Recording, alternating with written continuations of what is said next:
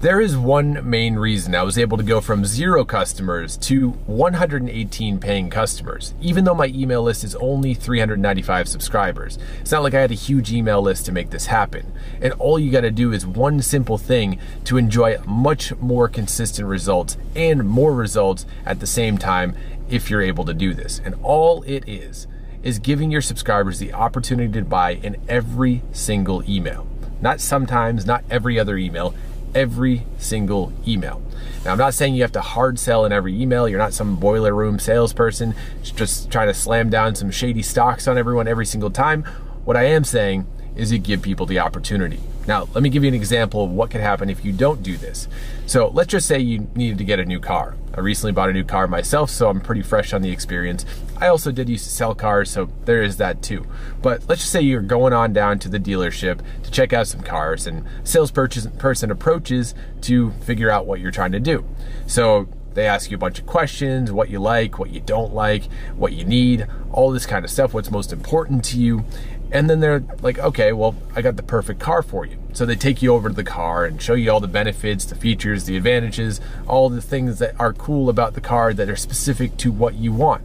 So you're sitting there thinking to yourself, you're like, wow, this is the perfect car for me.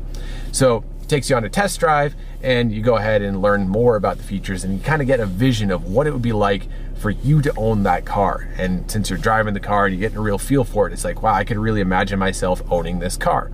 So then you're thinking in your head, like, can I afford this? Does it make sense to do? And then you're like, well, yes, it does. This is what I want. Let's go ahead and get it. So when you pull back into the, the dealership, you go in, you sit at the desk, and you're thinking about all the numbers, and you're like, okay, I'm ready to buy the car.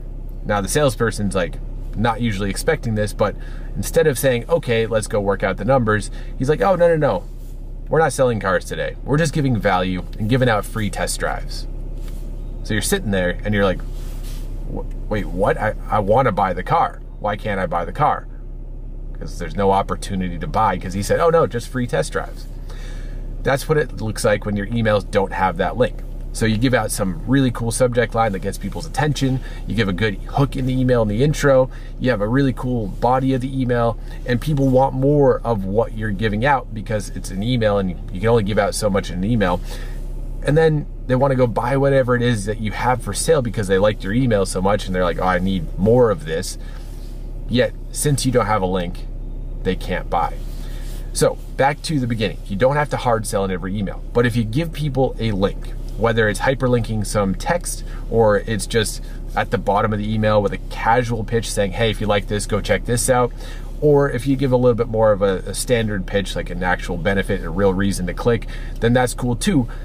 That is what is going to help you get more consistent sales because people keep opening your emails. They keep having that opportunity to read through your email and click that link. And if you want to learn how to structure emails that sell using a, a proven three-step formula, then go ahead and watch this playlist here. It's a full mini course on how to write emails that sell. It'll teach you everything you need to know. So go ahead and click that video, watch that video, and I'll see you in the next video.